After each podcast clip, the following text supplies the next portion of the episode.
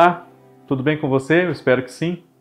Eu sou Fábio Costa e estamos aqui juntos para mais um TBT da TV no canal do Observatório da TV no YouTube. Canal esse no qual eu peço que você se inscreva, se não for aí um dos já quase 39 mil inscritos que temos aqui no canal. Muito obrigado a todos.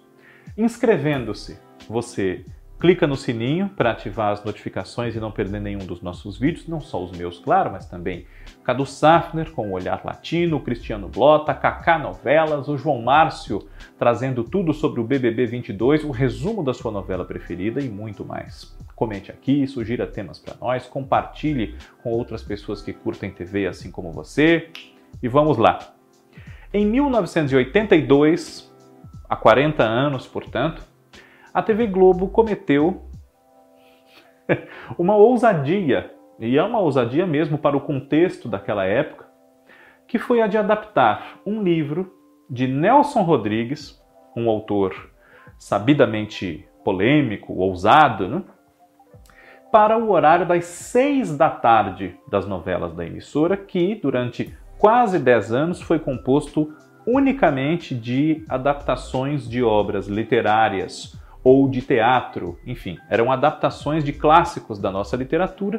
E esse, embora fosse um livro relativamente recente, na época ele tinha 30 anos apenas, foi lançado em 1951, era uma coisa que preocupou bastante a censura, já que Nelson Rodrigues e outros envolvidos no projeto fizeram acender a luz amarela de Dona Solange e seus parceiros do dia a dia.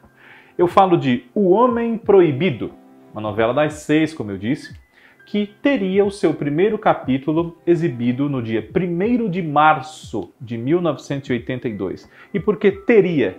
Porque a data da estreia foi só o dia seguinte, dia 2.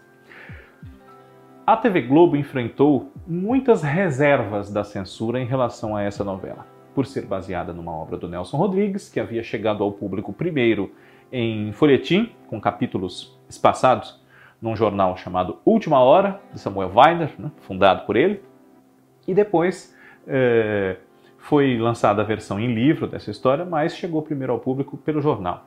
E no elenco da novela havia alguns atores que, naquela ocasião, estavam ligados a um gênero cinematográfico do Brasil que não era visto com bons olhos por muita gente por ter preconceitos em relação a esses filmes ou pelas temáticas um pouco erotizadas, mais picantes que eles apresentavam em geral nos seus enredos, que era o que nós chamamos de pornô chanchada. O protagonista dessa novela era um ator ícone da pornô chanchada, Davi Cardoso. E além dele, havia uma outra atriz que participou de várias pornochanchadas e estava no elenco dessa que inclusive foi a sua única telenovela, Alba Valéria.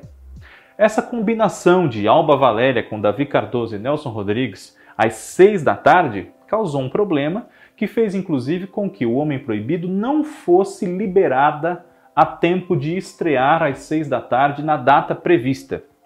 A emissora estava em negociação com o Departamento de Censura Federal para que o projeto não se perdesse e houve um adiamento. Para o dia seguinte, tudo ficou acertado para que a novela enfim pudesse estrear, como de fato estreou, e para tapar o buraco, no dia 1 de março, a TV Globo reprisou o Roberto Carlos especial do fim de ano de 81, ali na faixa das 6 da tarde. Mas do que é que trata essa história que causou tanta celeuma com a censura, no seu decorrer também, mas especialmente no princípio, quando havia uh, muito pisão em ovos? É uma história simples, muito folhetinesca, que não tem as ousadias de Asfalto Selvagem, que foi adaptado com o nome de Engraçadinha, e nem de trabalhos teatrais de Nelson Rodrigues, como Bonitinha Mais Ordinária, uh, O Beijo no Asfalto, entre outros. Esse homem proibido do título, que o Davi Cardoso interpretava, era um médico jovem em início de carreira chamado Paulo Villani. Paulo Villani era filho de um empresário, de um proprietário de uma empresa de transportes, uma transportadora, o seu Antônio Villani, que era o papel do Castro Gonzaga, um homem que não nasceu rico, mas deu certo na vida, prosperou com o seu trabalho, era um pouco grosseiro, um pouco seco no trato com os subalternos, com os empregados, mas um bom pai, um bom marido, uma pessoa de caráter, apesar de ser assim um pouco grosseiro, como eu disse. Casado com a dona Sulema, que era o papel da Cleide Blota, e com ela, além do Paulo, ele tinha uma filha chamada Raquel, interpretada pela Alzira Andrade, que eu já citei aqui em outras novelas que ela fez, como Cavalo Amarelo e O Direito de Nascer. Irmã de Denise Del Vecchio, uma moça muito bonita, que fez alguns trabalhos nessa época, final dos anos 70, princípio dos 80. Paulo é, tornou-se médico bastante influenciado por um tio, irmão da mãe, o Dr. Valdir, que era interpretado pelo José Augusto Branco.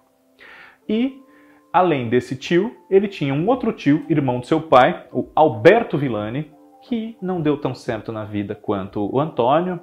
E era uma pessoa muito simpática, mas um boa vida, um inconsequente já dos seus 50 anos.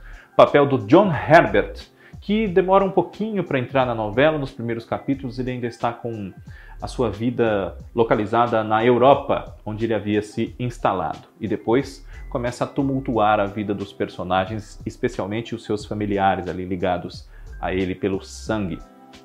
Paulo entra em contato com duas irmãs na sua criação, mas que na verdade são primas. Sônia, que era a Elizabeth Savala, e Joyce, a Lídia Bronte.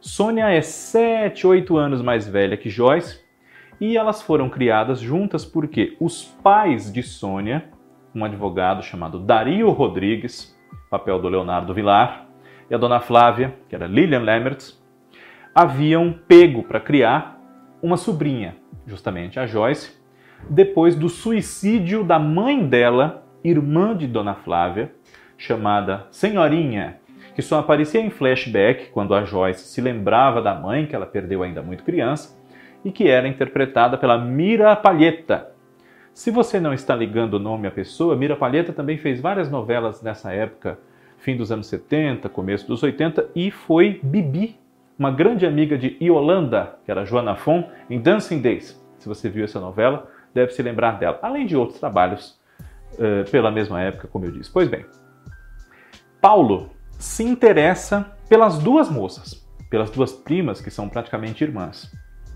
E elas tinham uma relação que era de irmãs, mas também era muito quase que de mãe com filha da Sônia em relação a Joyce. E uma das coisas que ajudaram a acender a luz amarela da censura foi que, pelos diálogos das duas primas barra irmãs dos primeiros capítulos, ficou um pouco no ar que elas talvez fossem homossexuais, interessadas uma pela outra romanticamente. Não era a intenção de Teixeira Filho que foi quem adaptou essa obra de Nelson Rodrigues. E eu já li o romance O Homem Proibido. Não é também a intenção do Nelson Rodrigues na sua obra, na minha visão, e se você já leu o romance, talvez concorde comigo. É uma história muito simples de duas primas que se apaixonam pelo mesmo rapaz, esse médico, e ele é o homem proibido justamente porque Sônia, acostumada a ceder em prol da prima, inclusive em outros casos de rapazes pelos quais as duas meninas se interessaram ao mesmo tempo e uma cedeu em favor da outra, mas principalmente a Sônia em favor da Joyce, ela acaba abrindo mão por algum tempo da narrativa de ser feliz, de estar junto com o Paulo como ela gostaria, porque decide fazer com que Joyce viva o seu amor por ele e de certa forma é uma repetição de uma situação que já foi vivida no passado por Flávia e Senhorinha.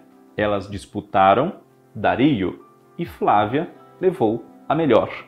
Enquanto isso, Senhorinha casou-se, casou-se é bom, casou-se com Josemar, que é o personagem do Gilberto Martinho, o pai da Joyce, que no início da novela também não aparece, tem o seu destino ignorado, mas é encontrado justamente pelo Alberto Villani, porque interesses dele vão de encontro a essa busca pelo Josemar. Pois bem, essa relação do passado e do presente da família Rodrigues faz com que a dona Flávia não goste muito, tenha um, incômodo na presença dessa sobrinha, Joyce, embora ela tenha, sim, acolhido a menina em casa desde muito pequena, quando a irmã dela se suicidou e deixou a garota órfã.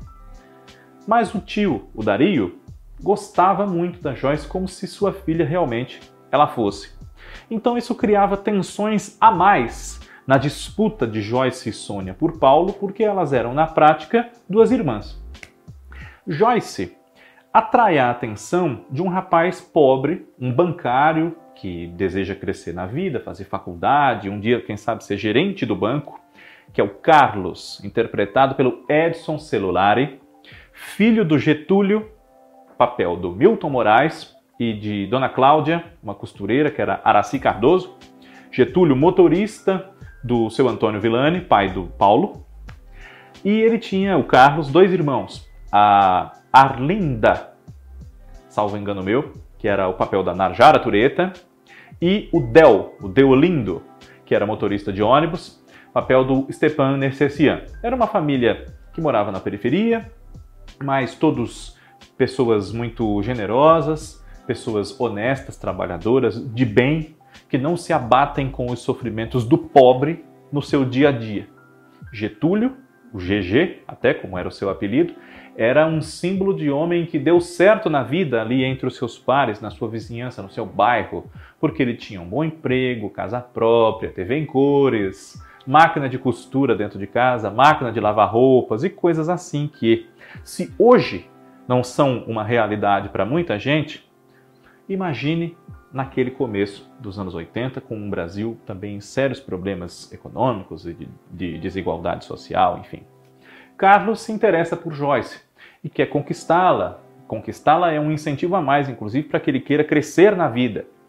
Mas ela desdenha, ignora esse interesse dele por ela porque está encasquetada com o Paulo.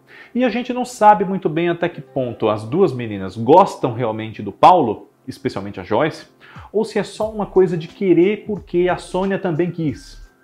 E Joyce chega a forjar uma cegueira para estar mais perto de Paulo, cuidando dela como médico e assim ela pode ganhar um terreno. Mas as situações da trama vão envolvendo os personagens de maneira que a cegueira falsa de Joyce é descoberta e que ela pode livrar Paulo de acusações sérias que ele recebe, como por exemplo de ter assassinado a governanta dos Rodrigues, Dona Amélia, que é o papel da Maria Pompeu, é, só que aí, para revelar que o Paulo é inocente, ela precisa então revelar que viu coisas. E como ela viu, se está cega. Né? Então ela fica nessa dualidade de entregar, entregar a si mesma, ou para inocentar o Paulo, né? ou deixá-lo eventualmente pagar por um crime que não cometeu, mas manter a sua farsa da cegueira. E é, temos alguns outros pontos interessantes nessa narrativa, como, por exemplo, a família de um outro advogado que trabalha no escritório do Dr. Dario desde o tempo do pai dele, Dr. Hermenegildo Rocha Brito, que era o papel do Roberto Faisal. É, tem um núcleo familiar ali com a sua filha, que era interpretada pela Sônia Regina, Maria Luísa, salvo engano da minha parte, e a sua esposa, que era a dona Cândida Monada Laci. Eu vou checar até aqui para ver se eu não estou dizendo errado, não é Cândida, é Clotilde. E, além disso, uma, um ponto interessante havia na casa dos Villani, nessa conjuntura de Antônio e Sulema não serem de família tradicional, mas terem enriquecido, e a esposa ajudou muito na caminhada dele até ser dona de uma transportadora, embora ela não goste muito de aparecer nesse sentido mas muito humilde, sem ligar muito para as grandes frescuras de trato social, já que ela não foi criada em meio a elas, ao contrário de Flávia, que fazia questão de frequentar as grandes rodas para, quem sabe, recuperar clientes perdidos pelo Dario no decorrer do tempo, graças à sua uh, necessidade e à sua visão de que o advogado deve ajudar sempre os mais pobres, mesmo que eles paguem pouco, às vezes nem paguem ao invés de só preferir atender causas de clientes de boa condição. Isso era um ponto de conflito, inclusive, uma suposta falta de ambição do Dario, ao contrário da Flávia, que queria inclusive bons partidos para as duas moças, Sônia e Joyce. e Dona Sulema tinha um conflito em casa com o mordomo interpretado pelo Nestor de Montemar, que era contratado inclusive para dar melhores tratos no traquejo de etiqueta, enfim, tanto para ela quanto para o seu Antônio. E isso fazia com que eles tivessem ali algumas rusgas. O sonho desse mordomo, interpretado pelo Nestor de Montemar, que se chamava Darcy, era ser colunista social, inclusive, para viver de escrever sobre os ricos, famosos e elegantes que ele tanto admirava e que queria tornar os seus patrões, mais dois deles, inclusive. Essa novela, nos primeiros capítulos, como eu disse, teve muitos problemas para o autor, o Teixeira Filho, para fazer com que as pessoas é, não pensassem que, por ser uma obra de Nelson Rodrigues, ia passar dos limites da faixa livre e do que o público das 18 horas já estava acostumado a acompanhar depois de diversas novelas como Ciranda de Pedra, A Sucessora, Cabocla, Senhora, Escravizaura, enfim. E de fato foi uma novela das seis, dentro dos seus limites, bastante convencional e que depois de deixar tudo claro e aumentar os lances de vilania da Joyce na sua batalha para tomar de vez o Paulo da Sônia, a novela atingiu até uma audiência bastante razoável. No Rio de Janeiro, tinha uma audiência quase igual às das outras novelas, das sete e das oito, que no caso era a dupla formada por Jogo da Vida e depois por Elas por Elas, de, de Silvio de Abreu e de Cassiano Gabos Mendes, respectivamente, e Sétimo Sentido, da Janete Claire. Né? A diferença não era tão grande, claro que quanto mais tarde, mais público, e a novela das oito era uma novela da Janete Claire, mas O Homem Proibido não é uma novela que fez feio na audiência. Então, outro dia eu falei aqui de alguns pontos de audiência e aproveito esse vídeo para falar também o seguinte: não é porque uma novela não foi reprisada, que é o caso de O Homem Proibido, desses 40 anos ela nunca foi reprisada, que ela foi um fracasso. E nem o fato de uma novela ser reprisada indica que ela foi o maior dos maiores entre os sucessos de todos os tempos. Geralmente sim, mas há exceções para todas as regras. Então, perca essa, essa visão de que O Homem Proibido, por exemplo, foi um fracasso, foi um flop porque ela não foi reprisada. O Homem Proibido foi uma das novelas mais vistas da faixa das seis ali nos anos 80 e foi suplantada, claro, por algumas que, digamos, foram além da curva normal do horário, como Amor com Amor se Paga, Livre para Voar, A Gata Comeu, Paraíso, enfim. Mas não foi uma novela pouco vista, O Homem Proibido nem lá no Rio de Janeiro, onde a novela se passava, nem em São Paulo, nas grandes praças do Brasil, enfim, é uma novela que cumpriu bem o seu papel de ter uma audiência considerável para fazer a cama do resto dos programas da noite, do horário nobre da emissora. A sua direção coube ao Gonzaga Blota, ao Reinaldo Buri e também ao Ari Kozlov. E há uma curiosidade em relação à abertura da novela, que mostrava o triângulo amoroso, Davi, Elizabeth e Lídia, em fotos, em várias situações ali, sozinhos, ou ele com uma, ele com outra, com quadrados, né, dados intercalados com corações, ao som do Caetano Veloso com uma música dele chamada Queixa, que é um amor assim delicado, você pega e despreza, não devia ter despertado, ajoelha e não reza. No decorrer da novela, o Caetano Veloso pediu para que tirassem a voz dele da música, tirassem a música da abertura, porque ela foi composta num determinado contexto da vida dele e fazia com que ele se lembrasse, não conseguisse superar muito bem uma desilusão amorosa, um problema particular que ele teve e que estava diretamente relacionado à inspiração que ele teve para fazer a música, o momento em que ele gravou a música, enfim. Então a TV Globo trocou a versão de queixa cantada por uma instrumental. A música foi mantida, mas sem a letra cantada. Então é por isso que na internet e no próprio video show nós podemos ver versões da abertura com a voz do Caetano e sem, mas com queixa embalando os créditos. A novela ficou no ar até o dia 21 de agosto de 82. No dia 23 foi substituída por Paraíso, de Benedito Rui Barbosa. O Homem Proibido foi a última desse ciclo contínuo de novelas inspiradas em clássicos literários brasileiros. E de Paraíso nós falaremos mais em momento oportuno. O Homem Proibido tem um dos poucos papéis do Davi Cardoso em novelas. Ele que havia participado já de Cara a Cara na TV Bandeirantes em 79. O seu forte sempre foram filmes mesmo e foi um dos papéis bastante elogiados da Lydia Brond pelos fãs da atriz, por quem acompanhou os trabalhos dela nessa época.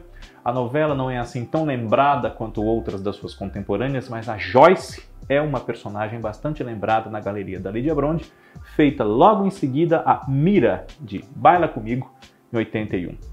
TBT da TV, semana que vem, está de volta. Um grande abraço para você, muito obrigado pela audiência de todos vocês sempre.